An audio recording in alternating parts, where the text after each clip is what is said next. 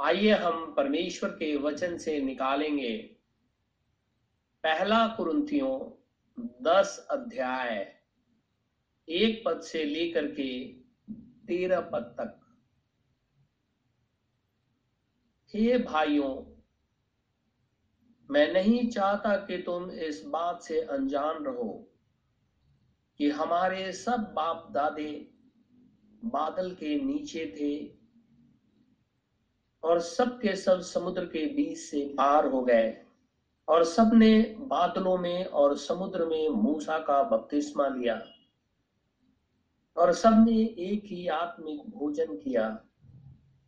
और सबने एक ही आत्मिक जल पिया क्योंकि वे उस आत्मिक चट्टान से पीते थे, जो उनके साथ साथ चलती थी, और वो चट्टान मसीह था। परंतु परमेश्वर उनमें से बहुतों से प्रसन्न ना हुआ। इसलिए वे जंगल में ढेर हो गए। ये बातें हमारे लिए दृष्टांत ठहरी कि जैसे उन्होंने लालच किया, वैसे हम बुरी वस्तुओं का लालच ना करें। और ना तुम मूर्ति पूजक बनो जैसे कि उनमें से कितने बन गए थे। जैसा लिखा है, लोग खाने पीने बैठे और खेलने कूदने उठे। और ना हम विचार करें जैसा उनमें से कितनों ने किया। और एक दिन में तेईस हज़ार मर गए और ना हम प्रभु को परखें जैसा उनमें से कितनों ने किया और सांपों के द्वारा नष्ट किए गए।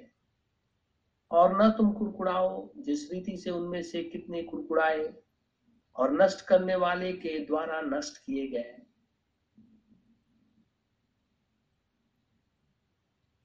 परंतु ये सब बातें जो उन पर पड़े दृष्टांत की रीति पर थी, और वे हमारी चेतावनी के लिए जो जगत के अंतिम समय में रहते हैं, लिखी गई है।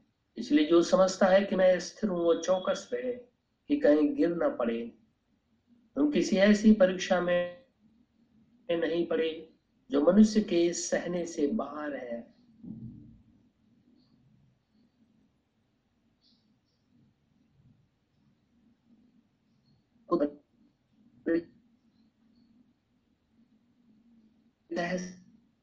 सको परमेश्वर के इस वचन के पढ़े और सुने, जाने पर आशीष हो। आमिन।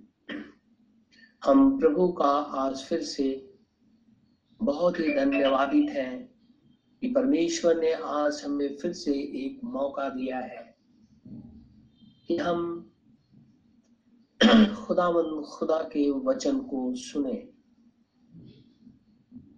और उसकी उपस्थिति में बैठ करके उसी का वचन सुने।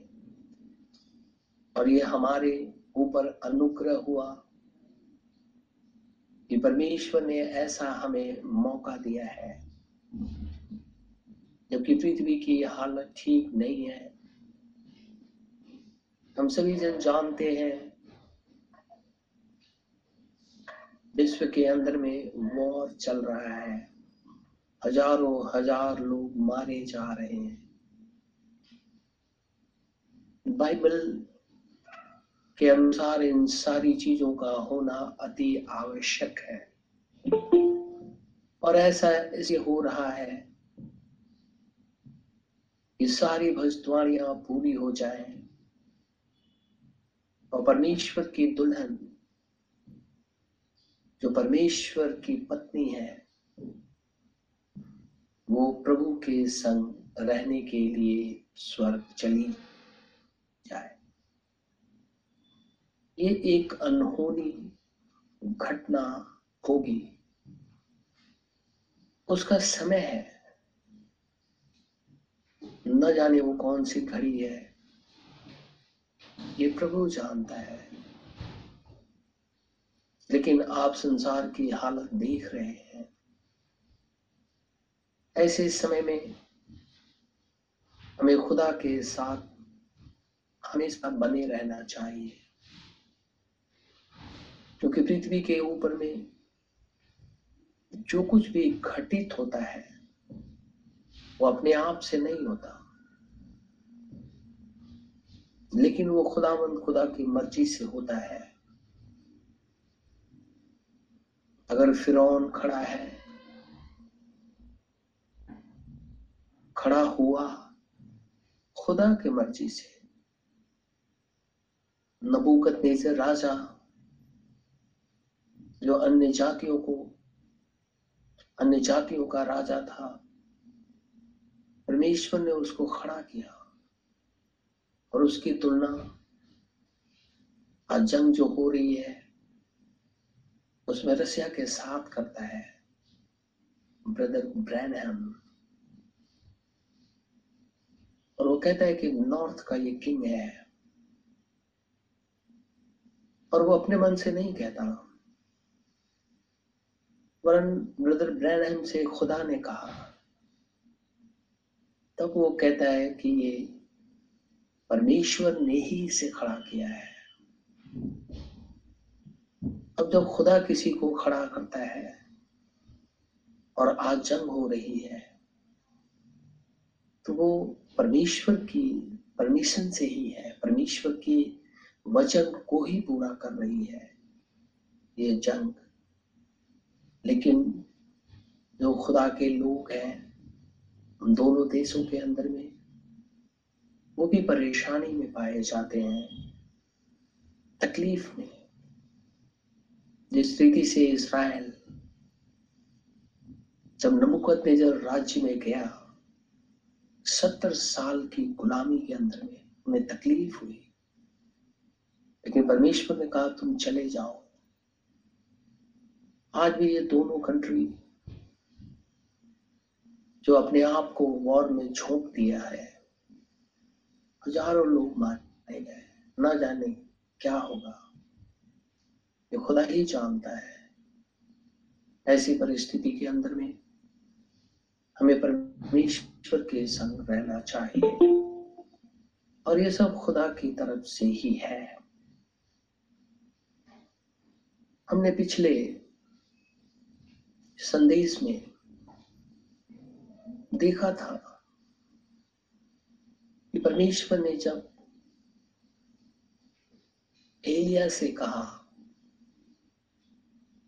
मेरी आज्ञा मान करके ही तू अस्त्र देती या बाल देवता के नबियों को ललकार, जो इसबेल के मेज पे खाते हैं और उन इसराइलियों को भी ललकार,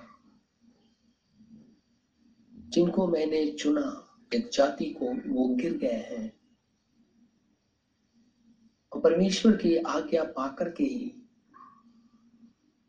करमेल पर्वत पे एलाइजा ने बाल देवताओं के नबियों को ललकारा। और वहाँ ये तय होना था, कौन प्रभु है? जैसे आज लोग ये नहीं तय कर पाते हैं कि बपतिस्मा हमें यीशु मसीह के नाम से लेना चाहिए। या पिता, पुत्र, पवित्र आत्मा जो टाइटल है, उसमें लेना चाहिए। ये लोग तय नहीं कर पाते इसराइल भी तय नहीं कर पा रहा था। हम परमेश्वर की तरफ़ है या हम परमेश्वर की तरफ़ नहीं है? तब परमेश्वर की आज्ञा पाकर एलिया ने जब बाल देवताओं के नबियों को, अस्त्र देवी के नबियों को ललकारा और अंत में उन सब का वध कर दिया, क्योंकि तो उनका परमेश्वर उनके पास नहीं आया। क्योंकि वो दुष्ट आत्मा के फलोवर है। आज भी जो मूल वचन को नहीं मानते, क्योंकि तो वचन परमेश्वर है। और जो मूल वचन को कोई नहीं मानता, अनुमान लगाता है, वो खुदा के विरोध में है। उसे समझ नहीं आता। अगर प्रभु है तो प्रभु है। अगर प्रभु नहीं है तो प्रभु नहीं है। तो जब नबियों को उसने मार दिया, डर से वहाँ से भागा और भाग करके गुफा में छुप गया। परमेश्वर ने अपने एंजल को भेजा, जाकर के उसे रोटी खिला, जाकर के उसे पानी पिला। एंजल गया, एक रोटी भी रखा, सुराही का पानी भी रखा, और उसे नींद से जगाया। कहने लगा, इसे खा ले और पी। तुझे बहुत लंबी यात्रा करनी है। उसने रोटी खाई, पानी पिया, सो गया। फिर एंजिल आया। फिर उसे रोटी दिया। फिर उसे पानी दिया और फिर कहने लगा खा पानी पी तुझे लंबा सफ़र करना है। ये लिटरली ऐसा हो रहा था। ये नहीं, कोई हवा में बात हो रही थी। आज अगर आपके पास में ऐसा हो, हम परमेश्वर में अगर हम दृढ़ बने हुए हैं बने हुए हैं, बने हैं भी, और आपने देखा जब हमारी हुई, खुदा ने आपको भूखे नहीं रखा, ना आपके परिवार को वो मरने दिया, क्योंकि लाखों लोग मर गए और मर गए, कोई चलते चलते मर गया। तो माइग्रेशन हो रहा था, कितने लोग मर गए भूख से, बीमारी से मर गए। हमें खुदा ने कोई न कोई इंतज़ाम करके बचाया पेट भर दिया। एलिया का भी उसने पेट भर दिया। और फिर खुदावन खुदा, जो इसराइल का प्रभु परमेश्वर है, एलिया को होरे पर्वत, जो सीने पर्वत भी है, वहाँ पे ले गया। एलिया से उसने बातचीत किया। क्यों आ गया तू होरी पर्वत पे एलिया कहता है, मुझे बड़ी तकलीफ़ है, जलन है कि लोग तेरी वेदी को ढा दिया। कौन सी वेदी? यहोवा इरे यहोवा L Bethel. L Bethel Israel. यहोवा नेसी ये जितने भी ऑल्टर्स हैं, यहोवा, राफा, ये सारे ऑल्टर को लोगों ने गिरा दिया है। तेरे लोगों को भी मार रहे हैं, जैसे कि आज मार रहे हैं तेरे लोगों को भी मारते हैं। ऐसी रानी इज़राइल के अंदर में हुई है, ऐसा राजा हुआ है। लोगों को वो जान से मार देते हैं। हमारे देश के अंदर में भी ऐसे राजा हुए। नाम बेशक बदल जाता है। जो मसीहियों को मार देते हैं। सामने भी बोलते हैं, मार देंगे तुम्हें। इसराइल में भी ऐसा ही था। एलिया कहने लगा, तेरे लोगों को भी मार रहे हैं। तेरे वचन को भी नहीं जानते हो। सब कुछ बर्बाद कर दिया उन्होंने। मुझे बहुत तकलीफ़ है। दो बार खुदा ने ऐसा बोला। और एलिया ने दो बार ऐसे ही जवाब दिया। तो परमेश्वर का ठीक है। मैं इज़राइल के किंग को ही बदल देता हूँ? और तेरे स्थान पे नबी को भी बदल देता हूँ। क्योंकि अब तेरा चलने का समय आ गया है। और आगे चल करके हम देखते हैं एलिसा जैसे ही खड़ा होता है, वैसे ही आकाश से, स्वर्ग से रथ नीचे उतरते हैं। एलिया उस पर बैठता है और ऊपर चला जाता है। क्रैप्चर हो गया। आज भी ऐसी स्थिति है। और खुदावन खुदा का वचन कहता है कि इज़राइली जब अमलीकियों से लड़ने लगे तो उनके मन में एक सवाल आया कि क्या खुदा हमारे मध्य में है? परमेश्वर उनके बीच में था। आज भी वही प्रभु हमारे बीच में भी है। इसके बावजूद भी हम उसे अनुभव नहीं कर पाते हैं, ग्रहण नहीं कर पाते हैं, देख नहीं पाते हैं कि वो हमारे साथ है या नहीं है। और इज़राइली वहाँ से चल दिए। और चलते चलते ये सीने के जंगल में आ गए। और जब इज़राइली सीने के जंगल में आ गए। तो वहाँ इन्होंने सीने पर्वत के नीचे डेरा डाल दिया। जैसे इन्होंने डेरा डाला खुदावंद खुदा कहने लगा मूसा से, तू इस माउंटेन के ऊपर आ जा। मैं तुझसे मिलना चाहता हूँ। मैं तुझसे बात करना चाहता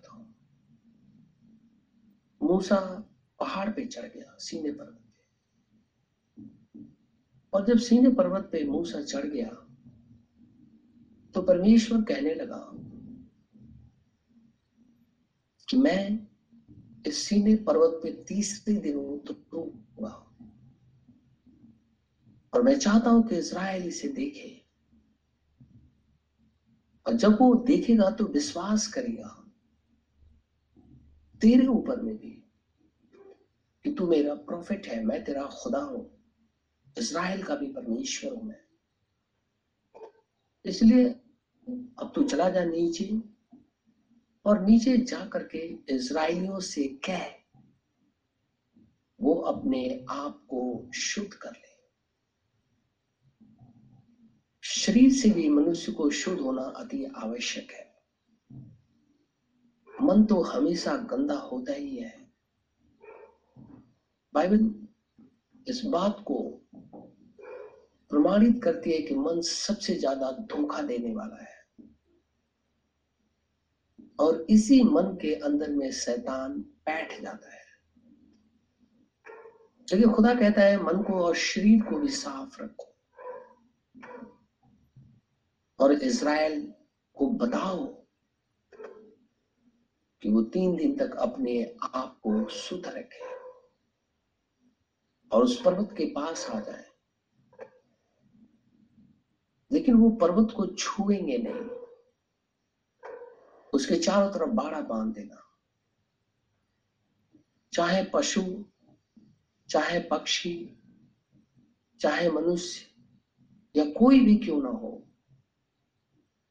अगर उसने उस पहाड़ को छू लिया मैं उसे मार डालूँगा।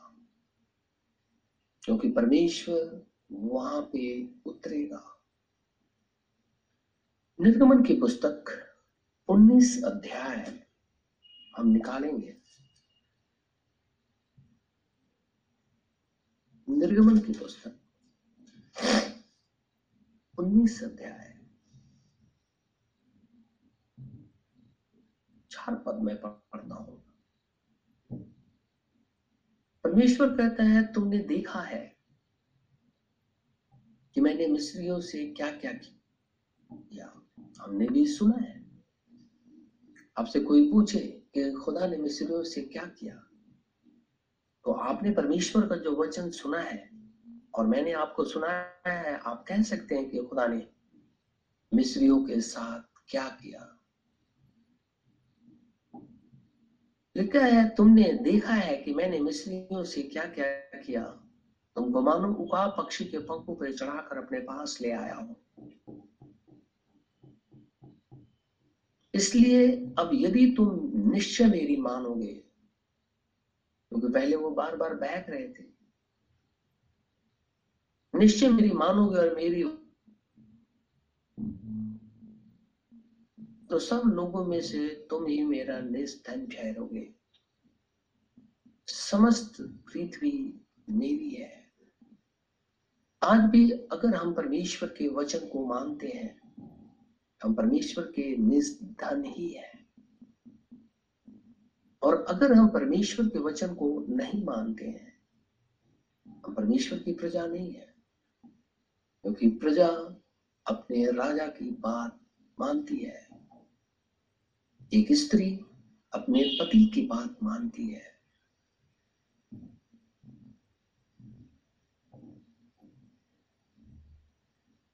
संसारिक रीति से भी, आत्मिक रीति से भी से अपने पति के साथ रहती, अपने पति की बात मानती है। आत्मिक रीति से यीशु मसीह हमारा ब्राइट ग्रूम है। तो हम उसकी बात मानते हैं, क्योंकि वो वचन है। खुदा कहता है, समस्त पृथ्वी मेरी है। और जब मैं चाहूँ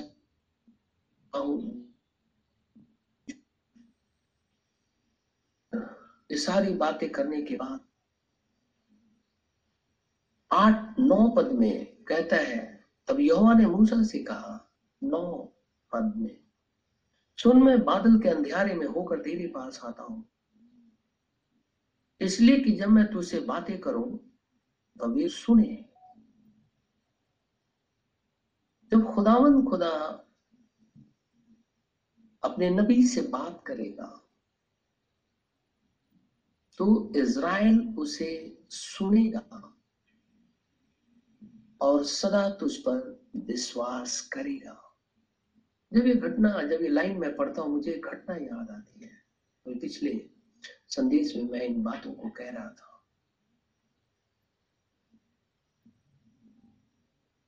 कि परमेश्वर ने जब खुरे पर्वत पे बुलाया जब इसराइल पानी मांग रहा था तो परमेश्वर ने कहा तेरे हाथ में जो लाठी है ना उसी को लेकर के आना। मैं वहीं खड़ा रहूँगा। और जब हम अथॉरिटी के साथ में कॉलिंग के साथ में। जब कॉलिंग होती है खुदा की तो उसके साथ में अथॉरिटी खुदा देता है। उसके साथ में जब हम परमेश्वर से मिलने जाते हैं, परमेश्वर हमारी प्रार्थना को सुनता है। अगर विदाउट कॉलिंग और विदाउट अथॉरिटी हम चले जाते हैं, और वैसी स्थिति में अगर शैतान इस्तेमाल कर लेता है तो सब कुछ गड़बड़ है। इस बात को हमें जांचना चाहिए, देखना चाहिए। उस रॉड को लेकर के, उस लकड़ी को लेकर के मूसा होरे पर्वत पे गया था और वहाँ से ये सीने पर्वत पे आए हुए थे, घूम करके घूम करके। मैंने आपको बताया था कि एक रिफॉर्मर है, वो कहे कि जब इसको ईस्ट साइड से, इसी पर्वत को, जब ईस्ट साइड से हम देखते हैं तब वो सीने पर्वत होता है और जब उसे वेस्ट साइड से उसी पर्वत को देखते हैं तो ये लोग बोलते हैं होरे पर्वत। पर्वत एक ही है। ये फॉर्मर ने वहाँ जाकर के बहुत खोजबीन करके इन बातों को निकाला, लेकिन बाइबल कहती है कि वो एक ही है और बाइबल से हमने देखा है। आगे भी देखेंगे। तो खुदावन खुदा जो सर्वशक्तिमान प्रभु परमेश्वर है, जब अथॉरिटी के साथ बुलाया और कहने लगा कि देख, ऐसा है कि जब मैं सीने पर्वत पे उतरूँगा ना और तू बात करूँगा तो ये इसराइली जो तेरा विरोध करते रहते हैं हमेशा पत्थर उठा लेते हैं मारने के लिए। मेरे को भी उल्टा सीधा बोलते रहते हैं। तो ये विश्वास करेंगे, मैं तेरा परमेश्वर हूँ। और एक घटना घटती है आगे चल करके। जब इसराइलियों ने फिर से मूसा का विरोध कर दिया, फिर वही शैतान उनके मन में बात डाली। वो चिल्ला उठे, हमें खाना चाहिए, हमें मांस चाहिए। तू ही ज़्यादा धर्मी बना हुआ है, हम धर्मी है।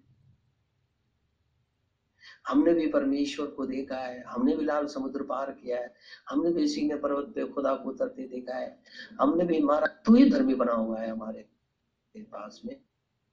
ज़्यादा तू ही है सब कुछ। इस रीति से वो लोग मूसा को जब बोल रहे थे तो परमेश्वर ने मूसा से कहा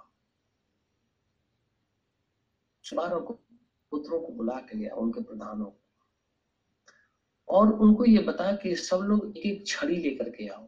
एक एक अपने गोत्र के अनुसार एक छड़ी लेकर के आओ, एक रॉड लेकर के आओ। और हर गोत्र उस छड़ी पर अपने वंश का, जिस गोत्र का है, उसका नाम देगा।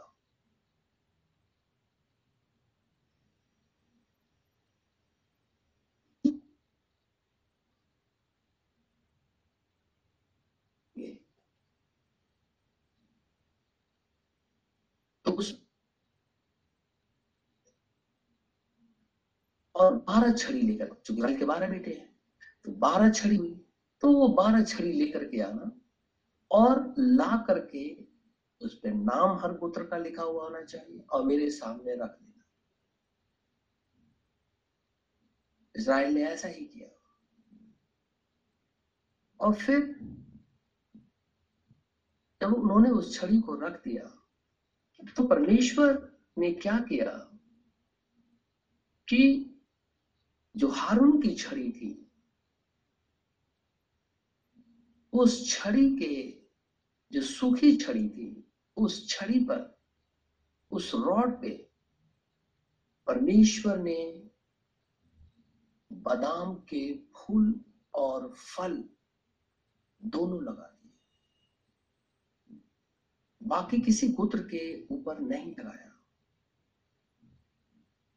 केवल हारून की छड़ी पर परमेश्वर ने ऐसा किया। वही हारून की छड़ी। वाचा के संदूक में खुदा ने कहा, इसे रख दो। और इसीलिए वाचा के संदूक में पत्थर की पट्टियाँ जिसपे कि दस आज्ञाएँ लिखी थी। अब देखिए, कितनी अच्छी बात है। उस पत्थर की पटिया पर जिसपे दस आज्ञा लिखी गई है और उस दस आज्ञाओं में एक जो पहली आज्ञा है मुझे छोड़ करके किसी को ईश्वर करके ना मानना। रोमन कैथलिक चर्च अपने बाइबल से इस लाइन को ही मिटा दिया है। जबकि ये पटिया उस वाचा के संदूक में खुदा ने कही थी, रख दो। उसमें से जब वो रखी हुई है, खुदा ने कहा है तो हम कौन होते हैं मिटाने वाले? इसका मतलब है कुछ गड़बड़ है। तो आ उस वाचा के संदूक में दस आज्ञा है, मन्ना और हारून की छड़ी जिसमें बादाम के फूल और फल दोनों लगे थे, उसमें उसने रख दिया। वही खुदावंद खुदा यहाँ कहता है कि जब मैं सीने पर्वत पे उतरूँगा उस माउंटेन के ऊपर में जब मैं आऊँगा, और जब मैं तुझसे बात करूँगा तो इज़राइल सुनेगा और तुझ पे विश्वास करेगा। और उन इसराइलियों को बोल दे,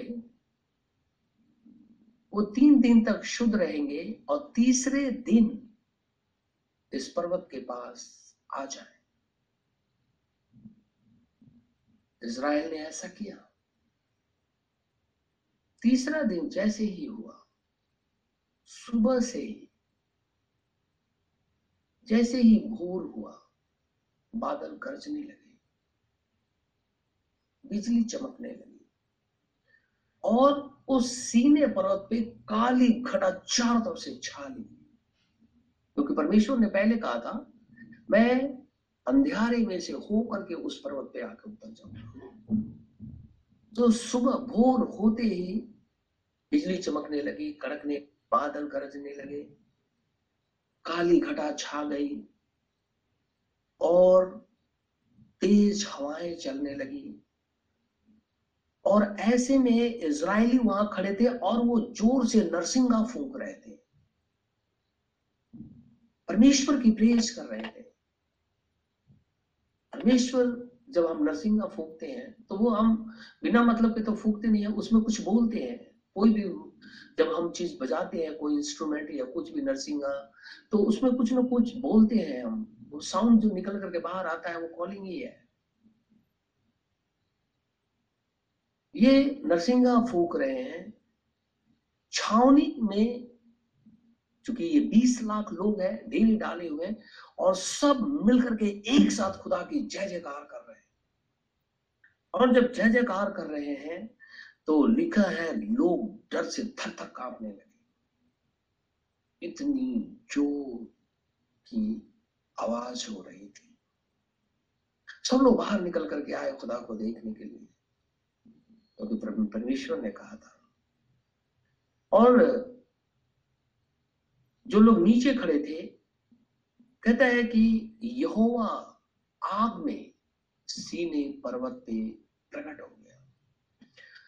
निर्गमन के पुस्तक उन्नीस अध्याय हम निकालेंगे। सोलह पद से मैं पढ़ूँगा। लिखा है, जब तीसरा दिन आया तो भोर होते ही बादल गरजने और बिजली चमकने लगी, और पर्वत पे काली घटा छा गई। फिर नरसिंह का बड़ा भारी शब्द हुआ, और छावनी में जितने मूसा लोगों को परमेश्वर से भेंट करने के लिए छावनी से निकाल ले गया और वे पर्वत के नीचे खड़े और यहोवा जो आग में होकर सीने पर्वत पे उतरा था, इस कारण समस्त पर्वत धुएँ से भर गया और उसका धुआँ भट्टे का सा उठ रहा था और समस्त पर्वत बहुत काँप रहा था। फिर जब नरसिंह का शब्द बढ़ता और बहुत भारी होता गया तो मूसा बोला और परमेश्वर ने वाणी सुनाकर उसको उत्तर दिया, खुदा ने अपनी आवाज़ इज़राइल को सुनाई। हमने कभी खुदा की आवाज़ सुनी? हमने कभी एंजल देखे? हमने कभी परमेश्वर से मुलाकात किया? क्या कभी पिलर ऑफ़ फायर से हमारा सामना हुआ है? हुआ है।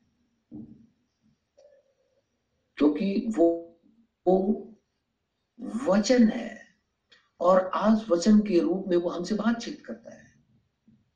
और जब हम वचन में दृढ़ होते जाते हैं, खुदा हमसे सपने में, दर्शन में बातचीत करता है। ये वही परमेश्वर है। कहता है कि उसने अपनी आवाज़ सुनाई और लोगों ने सुना। और यहोवा सिंह ने पर्वत पर, पर्वत की चोटी पर उतरा और मूसा पर्वत की चोटी पे बुलाया गया। खुदा ने कहा, ऊपर आ जा। और मूसा ऊपर चढ़ गया। परमेश्वर वही है। और परमेश्वर ने अपने नबी को सीने माउंटेन के ऊपर में बुलाया है। अब्राहम को भी बुलाया, याकूब को भी बुलाया, दाऊद और मूसा को खुदा ने वहीं पे बुलाया। आगे एलाइजा को भी बुलाया। हमें भी अपने पर्वत पे ही वो कॉल करता है। जब मूसा ऊपर चढ़ गया तो निर्गमन 20 अध्याय से लेकर के इकतीस अध्याय तक ईश्वर ने अपनी व्यवस्था इसराइल को दे दिया। तुम्हें क्या करना है? तुम्हें क्या नहीं करना है? परमेश्वर ने सारी चीज़ें अपने पर्वत पे बुला करके मूसा को बता दिया। सबसे बड़ी चीज़ खुदावन खुदा कहता है, जब अपने मंदिर को बनाने की बात आती है जो कपड़े का मंदिर इसराइल जंगल में बना करके खुदा की वर्शिप करता था। तो परमेश्वर कहता है, ये स्वर्ग में की सारी चीज़ें मैंने तुझे दिखाई है। उसको ठीक रीति से पृथ्वी पर बनाना, यानी स्वर्ग के अंदर में जो चीज़ें दिखाई दे रही थी, उसकी इमेज इस पृथ्वी के ऊपर में है। इसीलिए मूसा को खुदा ने कहा था, जब तुम मेरा मंदिर बनाओगे, ठीक रीति से बनाना, उसमें कोई गलती नहीं होनी चाहिए। मनुष्य एरर होता है, गलतियाँ होती हैं तो परमेश्वर ने कहा कि मैं इसराइलियों में से कुछ लोगों को ऐसे चुन लेता हूँ और उनको बुद्धि दूँगा, प्रवीणता दूँगा, नाम लेकर के खुदा ने बुलाया। बोला, इनको कहना कि ये मेरे भवन को बनाएँगे, वो कपड़े का भवन होता था। और उसमें भी दो भाग होते थे, पवित्र और अति पवित्र स्थान। अति पवित्र स्थान से पहले वो चमड़े का पर्दा लगा रहता था, उसके पीछे वाचा का संदूक होता था। परमेश्वर जब मूसा को पर्वत पे बुलाया, ये दस आज्ञा निर्गमन बीस में खुदा ने इसराइल को दे दिया। और निर्गमन बीस चार में कहता है कि तू मुझे छोड़ करके कोई मूर्ति बना करके उसकी उपासना करने की ज़रूरत नहीं है। फिर भी आज लोग, मसीही लोग, मैं दूसरे की बात नहीं कर रहा यीशु मसीह का मूर्ति बनाते हैं। मुझे नहीं पता क्यों बनाते हैं। और ये भी नहीं पता उनको कि क्या यीशु मसीह का रूप ऐसा ही था? जैसा ये मूर्तियों बना करके रख देते हैं। खुदा ने कहा था, कोई मूर्ति बनाने की ज़रूरत नहीं है। वो अपनी मूर्ति की भी बात करता है ना, कि उसकी मूर्ति बनाने की वर्शिप करने की ज़रूरत नहीं है कि तुम इसे प्रभु मान करके इसके सामने झुको। शैतान मनुष्य के अंदर में समा गया। और इसीलिए प्रकाशित वाक्य में निकोलैटिन जब आ गए चर्च के अंदर में और उसका वर्णन खुदा ही करता है, इन लोगों ने चर्च को एक दूसरे तरीके से ले गए और मूर्तियाँ बना करके उन्होंने कहा, ये प्रभु है। और वहाँ फूल चलाते हैं, माला चलाते हैं, दिया जलाते हैं, अगरबत्ती चलाते हैं, नाना प्रकार की चीज़ें करते हैं, कभी लाइट जलाते हैं, कुछ ना कुछ करते रहते हैं। लेकिन उनको ये नहीं पता कि परमेश्वर ने सीने पर्वत पे जब मूसा को बुलाया तो खुदा ने ये सारी चीज़ें उसे दी। जब भी परमेश्वर आपको भी, मेरे को भी, जब अपने पर्वत पे बुलाया है तो अपना वचन दिया है। दाऊद इसीलिए कहता है, पर्वत बहुत दिखाई देते हैं, लेकिन मुझे सहायता कहाँ से मिलेगी? तो फिर कहता है, मुझे सहायता तो यहोवा की ओर से मिलती है, अर्थात वही आत्मिक चट्टान जो इसराइल के साथ में जंगल में चल रहा था। जीसस क्राइस्ट जो वचन है, यहाँ पे बीस अध्याय में खुदा ने दस आज्ञा इज़राइल को दे दिया। और इकतीस अध्याय तक वो सारी बातें मूसा को सिखाया कि इज़राइल को जाकर के सिखा दे। जब व्यवस्था नहीं था, व्यवस्था तो आकर के सीने पर्वत पे खुदा ने इसराइल को दिया। तो सीने पर्वत से पहले इज़राइल के पास कोई व्यवस्था, कोई लॉ, कोई नियम नहीं था।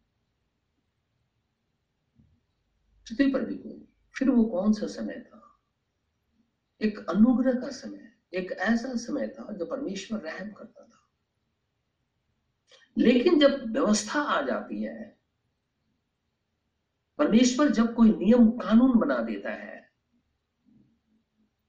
मनुष्य की भलाई के लिए। तो उस नियम कानून को मनुष्य को मानना ही है। सीने पर्वत से पहले कोई व्यवस्था खुदा ने इसराइल को नहीं दिया। कहीं बाइबल में नहीं लिखा कि परमेश्वर ने कुछ लिख करके उन्हें दे दिया हो। इसराइल लेकिन अपने खुदावन खुदा को जानता था। और इसराइल इतना तो जानता है कि उसका एक परमेश्वर है। जैसे आज अगर हम बाइबल नहीं भी पढ़ते हैं, बहुत से भाई कहते हैं, हमें तो सब पता है, हम तो चर्च जाते हैं, बाइबल पढ़ने की क्या ज़रूरत है? तो हम बाइबल भी नहीं पढ़ते। बाइबल नहीं पढ़ते हैं तो क्या इसका मतलब खुदा नहीं है? परमेश्वर है, जीवित परमेश्वर है। और वही परमेश्वर जब कॉल करता है अपने माउंटेन के ऊपर में, अर्थात आत्मिक चट्टान के ऊपर में जो वचन है, हमें अपने सारे नियम सिखाता है। तो क्या उस नियम के अंदर में परमेश्वर ने कहा हमसे एक मूर्ति बना करके मेरा ही पूजा करो? या परमेश्वर ने कहा कि मेरी जो माँ है मैरी तो उसकी मूर्ति बना के पूजा करो। या परमेश्वर ने यह कह दिया कि किसी सेंट की मूर्ति बना करके पूजा कर दो। या परमेश्वर की कॉलिंग में जब हम हैं तो क्या खुदा ने यह कहा कि ग्रेव में जा करके और उसको लीप पोत करके शराब चढ़ा दो वहाँ पे? क्या प्रभु ने ये बातें कही? नहीं। फिर किसने ये बातें कही? दुष्ट। जिस रीति से आदम की पत्नी हवा को उसने उस समय बहका दिया, आज भी बहकाता है। और बहकाने का केवल एक ही तरीका है कि उनके मन में गलत विचार, दुविधा, लालच डाल दो। और कहते हैं ये, अभी जो हमने मूल पाठ पढ़ा था, कहते हैं कि अंत समय के लिए एक दृष्टांत है। उन्होंने लालच किया, मर गए। उन्होंने पूजा किया, मर गए। आज भी मर गए। अब इज़राइल के पास एक व्यवस्था है। अब उस व्यवस्था को पालन इज़राइल करेगा। और लिखा हुआ है कि परमेश्वर ने सीने पर्वत पे ये सारी चीज़ें इज़राइल का जो अगुआ मूसा था, उसके द्वारा परमेश्वर ने दे दिया। एक वर्ष मैं निकालूँगा, मलाकी नबी की पुस्तक, उसका चार अध्याय है।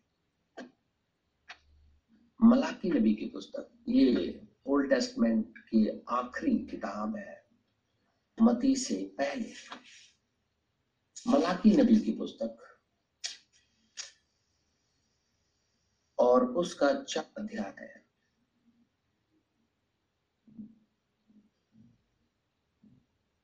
मलाकी नबी की पुस्तक उसका चार अध्याय चार पद। कहता है, मेरे पास की व्यवस्था। अर्थात जो विधि और नियम मैंने सारे इज़राइल के लिए उसको होरेब में दिए थे। अभी हमने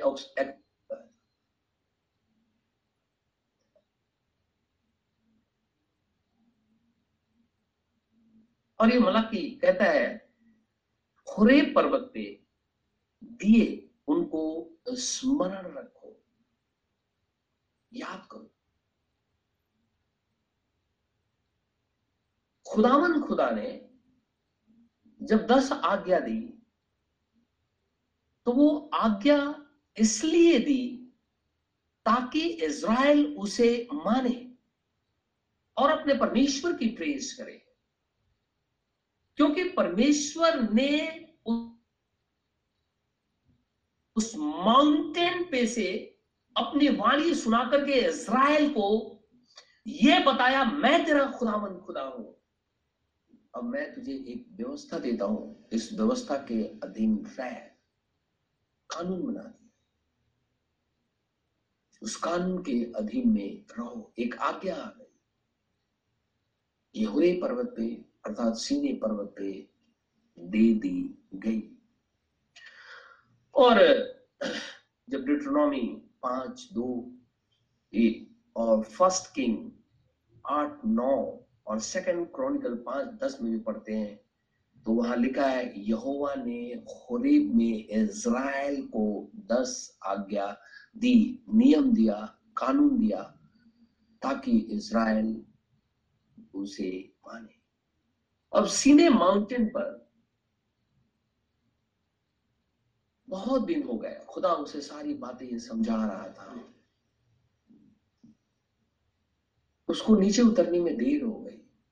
काफ़ी दिन लगे। खुदा उसे बात कर रहा था।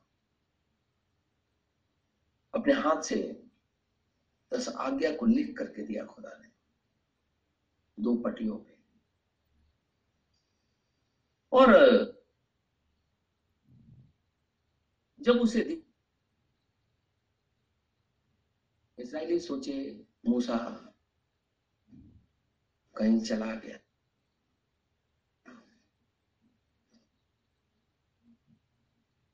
ये लोग सब इकट्ठा हुए तल भर और हारून के पास आए।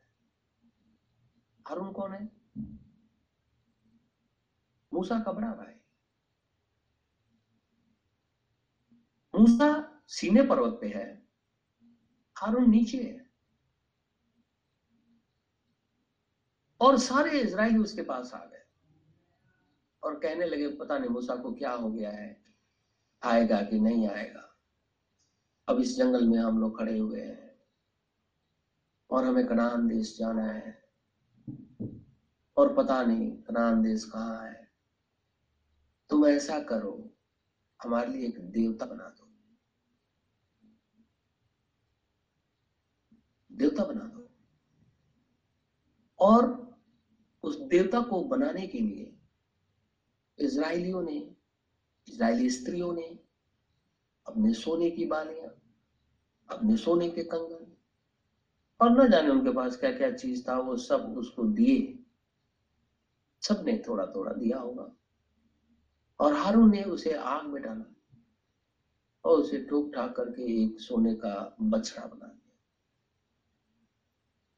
जो इसराइलियों ने इसराइली स्त्रियों ने सोना दिया था बछड़ा बनाने के लिए, खुदा ने मिस्र देश छोड़ने से पहले, यानी जिस दिन उनको निकलना था, आखिरी रात, खुदा ने कहा था कि जब तुम उनमें से बाहर निकलो तो अपने पड़ोसियों से जो मिस्री लोग हैं ना। है ना उनसे सोना चांदी मांग लेना। और मैं उनके मन को इतना कोमल कर दूँगा कि तुम लोग मांगोगे ना तो वो कुछ भी निकाल करके तुम्हें दे देगी। परमेश्वर ने ऐसा किया। लेकिन जब यही सीने पर्वत पे आ गई और मूसा को आने में देर हो गया तो वही सोना वही सारी सोना जो उन्होंने मांग करके वहाँ खुदा ने उनको बोला था ला करके हारून को दे दिया और उसे उन्होंने सोने का एक बछड़ा बना दिया। बड़ी अजीब घटना है। वैसे किसी से मांगो कि मुझे सोना दो, वो देगा नहीं। लेकिन शैतान ने इस रीति से उनके मन में बात डाली। उन्होंने अपने लिए देवता बनाया। अपने लिए ईश्वर क्या उन्होंने लाल समुद्र, मारा हुरी पर्वत वे खुदा के आश्चर्य कर्म को नहीं देखा? देखा। क्या उन्होंने मन्ना नहीं खाया? खाया। कैसे कह सकता है कोई कि उनका खुदा, उनका ईश्वर एक सोने का बछड़ा है? कैसे कह सकता है कोई? आज जब वही खुदामन खुदा हमें आशीष देता है, हमें बरकत देता है और मैं कहता हूँ कि पश्चाताप करके प्रभु यीशु मसीह के नाम से बपतिस्मा लो तो कैसे हम पलट सकते हैं? कैसे हम ये कह सकते हैं कि नहीं, हम नहीं लेंगे? क्या इसराइल ने ऐसा नहीं किया। किया। उसी सीने पर्वत के पास नीचे उतर कर, नीचे खड़े हुए हैं और इन्होंने एक सोने का बछड़ा बनाकर उसके सामने नाचने लगे। पेट भर गया। आज़ाद हो गए। निकालेंगे जरा हम बाइबल से। निर्गमन की पुस्तक बत्तीस अध्याय। निर्गमन की पुस्तक उसका बत्तीस अध्याय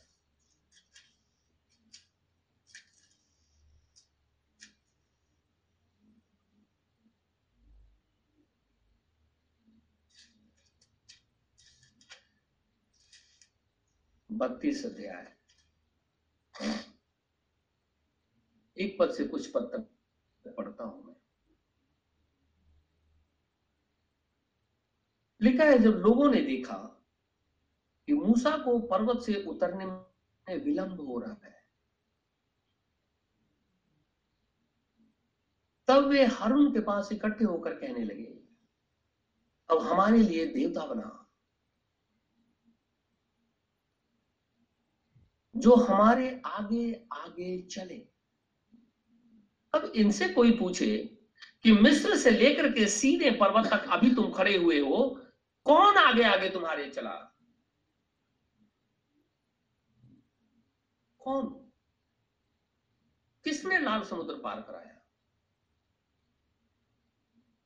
बाइबल कहती है, आग का खंबा बन करके खुदावन खुदा उस बियाबान जंगल में उनके आगे आगे चलता रहा। और फिर भी ये कहते हैं कि एक देवता बनाओ, वो हमें मिस्र से छुड़ा करके ले आया है। एक अजीब सी बात है। खुदा को नकार देना। परमेश्वर को नकार देना। और ये बोलने वाले कौन है? बाइबल कहती है कि मिली जुली भीड़ मिस्र से निकली थी। उस मिली जुली भीड़ के अंदर में बाउंड्री लाइन बिलीवर है। अनबिलीवर है। ये सारे लोग झुंड बना करके बाहर मन्ना खा करके खुश हुए हैं। लेकिन परमेश्वर की आज्ञा को नहीं मानेंगे। परमेश्वर को अपना उद्धारकर्ता ग्रहण नहीं करेंगे। परमेश्वर के नबी को नबी जान करके ग्रहण नहीं करेंगे। परमेश्वर अपने वाणी सुना करके इज़राइल को दिखाया, सुनाया, मैं तेरा परमेश्वर हूँ। इसराइल उसको भी नकार दिया। क्योंकि तो परमेश्वर ने मूसा को ऊपर बुला करके पट्टियाँ लिख करके आज्ञा दे रहा था। इसीलिए एक्सोडस 20 से लेकर के 31 तक परमेश्वर ने उसको सारी चीज़ें बता दी, मूसा। इसलिए देर हो गई। लेकिन ये कहने लगे, हमारे लिए देवता बना जो हमारे आगे आगे चले, क्योंकि उस पुरुष मूसा को जो हमें मिस्र देश से निकाल ले आया, हम नहीं जानते कि क्या हुआ है। अब वो नबी नहीं है, वो पुरुष है उनके लिए। बोलने में भी लोगों को ठीक रीति से बोलना चाहिए। खुदा के सेवक को, खुदा का सेवक ही बोलना चाहिए। वो प्रॉफिट है। नबी है वो। जैसे एक अनजाने पर गया था पता नहीं कौन।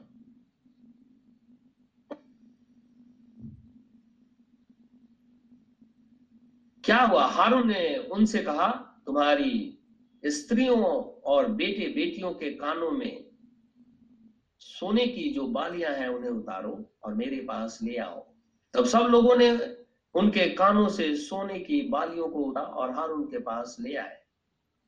हारून ने उन्हें उनके हाथ से लिया और एक बछड़ा ढाल कर बनाया और टाकी से गढ़ा।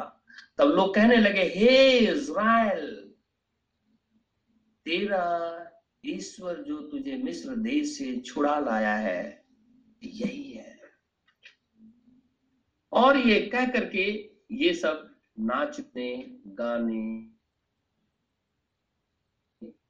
इज़राइल, याकूब का नाम इज़राइल है ना? और परमेश्वर ने बेतेल के अंदर में, जो पहले जिसका नाम लूस था, खुदा ने वही खड़ा होकर के एक दर्शन दिखाया। और दर्शन ये था कि इसी जगह से एक सीढ़ी स्वर्ग के अंदर में लगी हुई है।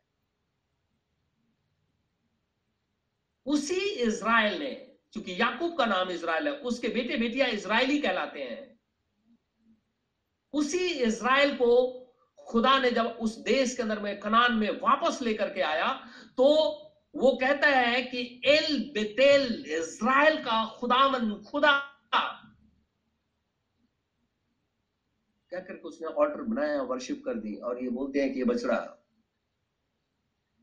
वही कहता है एल लोहे इज़राइल। परमेश्वर इज़राइल का परमेश्वर। उसके बेटी बेटियाँ कह रहे हैं, ये देवता है, इन्हें छुड़ा करके ले आया है। शैतान किस रीति से काम करता है, हम इसे देखिए परमेश्वर साथ में है। सारे आश्चर्य क्रम है। इसके बावजूद भी खुदावन खुदा को लोग नकार देते हैं। आज भी ऐसा ही है। सारे आश्चर्य कर्म परमेश्वर कलिसिया के अंदर में प्रकट करता है। एक ही सेकंड के अंदर में लोग खुदावन खुदा और खुदा के लोगों के विरोध में खड़े हो जाते हैं। उनको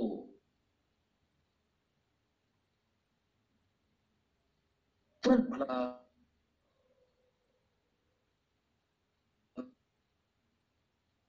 उसका ईश्वर ये एल ये है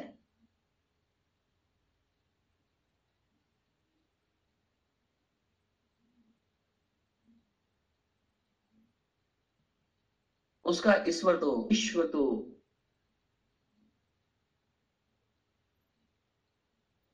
एल बेतेल है उसका खुदामंद खुदा तो तो। फिर ये बछड़ा कैसे हो सकता है? असंभव। लेकिन जो इस स्थिति के अंदर में आ जाएगा, आज भी वो भी मारा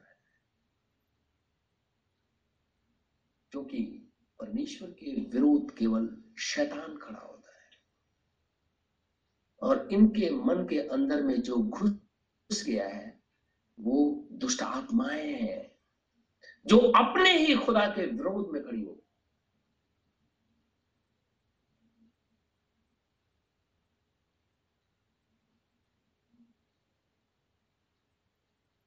ताकि इसराइल मारा जाए। कि हारून ने उन्हें उनके हाथ से लिया और एक बछड़ा ढालकर बनाया, ताकि करा तब लोग कहने लगे, हे इज़राइल, तेरा ईश्वर जो तुझे मिस्र देश से छुड़ा लाया है, यही है।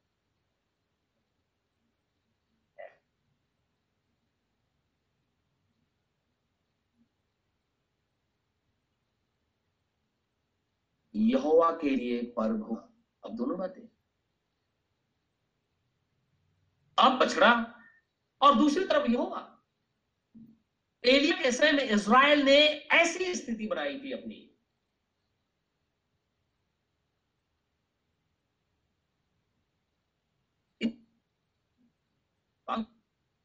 तो प्रभु प्रभु।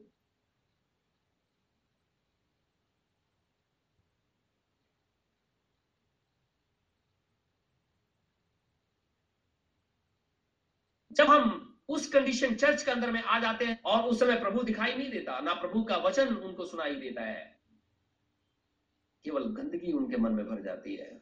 घरों के अंदर में लड़ाई, झगड़े में फंसे रहते हैं। खुदा के विरोध में खड़े रहते हैं वो। परमेश्वर की बातों को नकार देते हैं। अभी ये उसके सामने नाच रहे हैं, गा रहे हैं और अभी कह रहे हैं, कल खुदा का पर्व है। ये वही पर्व जिस दिन परमेश्वर इज़राइल को निकालने वाला था, तब परमेश्वर ने मूसा से कहा था कि तुम लोग फ़सल का मेमना, बलि करना, उसके बाद अखमीरी रोटी का पर्व होगा। और वो सारा इसराइल मतलब अब ये कहने लगे कि अब हम मनाएँगे तो फिर बाल देवता की उपासना क्यों करते दोनों एक साथ। क्या एक ही मन से दो ईश्वर की वर्षा? क्या एक दास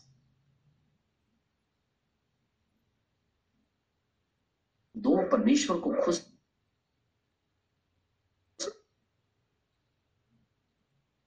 लुसीफर, जिसको खुदावंद खुदा अपने एली से कुचल देता है, क्या हम उसकी वर्शिप करें?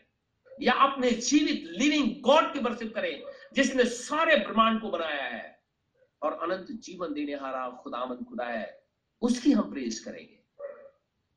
ना कि लुसीफर और लुसीफर के एजेंट को, चाहे वो सोना, चांदी, धन, दौलत ही क्यों ना दे दे। हम उसी वर्शिप कैसे कर सकते इसीलिए तो रैप्चर को करोड़ों में से एक का होगा। क्योंकि सब लोग इस स्थिति में नहीं आते कहने लगा, हे इज़राइल, तेरा ईश्वर तुझे मिस्र देश से छुड़ा लाया ये वही है यह देख के हरु ने उसके आगे एक वेदी भी बनाई, बनवाई और यह प्रचार किया कल होना। ये भी ठीक है, ये भी ठीक है। पिता, पुत्र, पवित्र आत्मा के नाम से बपतिस्मा भी ठीक है, यीशु मसीह के नाम से बपतिस्मा भी ठीक है, दोनों ठीक। ऐसा नहीं।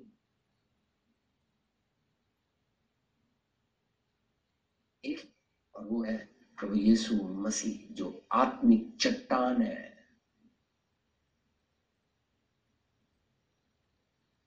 जो सदैव हमारे संग चलता है। और दूसरे दिन लोगों ने भोर को उठकर होम बलि चढ़ाए और मेल बलि ले आए, फिर बैठकर खाया पिया और उठ करके खेलने लगे, कूदने लगे। यही तो कुरुतियों के पत्र में पौलुस कहता है, ये खाने पीने बैठे और उठ करके खेलने, कूदने, उठने लगे, कूदने लगे। छटपटाने लगे, नाचने लगे अब। क्योंकि उनका नबी खुदा के पास उनके लिए ही बैठा हुआ है। एक लॉ लेकर के आने वाला है, ताकि इज़राइल उस लॉ के अंदर में चले और अपने परमेश्वर के साथ बना रहे। ताकि शैतान जो है उन्हें तोड़ने ना पाए, शैतान जो है उसे परमेश्वर से अलग करने ना पाए, वो दूसरे की वर्शिप ना करें।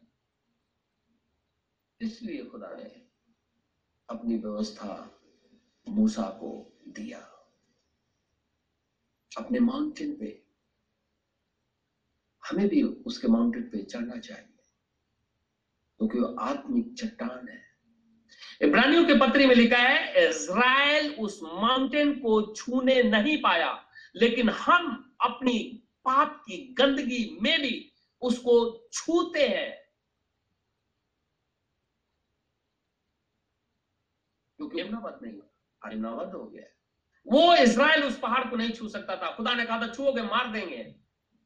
आज वही परमेश्वर ने मेमने को बलि करता है, कहता है, हम उस आत्मिक चट्टान को छू सकते हैं। गंदगी में भी छू सकते हैं। क्योंकि तो वो हमारा उद्धार करता प्रभु है। वो हमारी आत्मिक चट्टान है। वो हमें ज़िंदगी देता है। प्रभु हम सबको आशीष और बरकत दे। आमिन।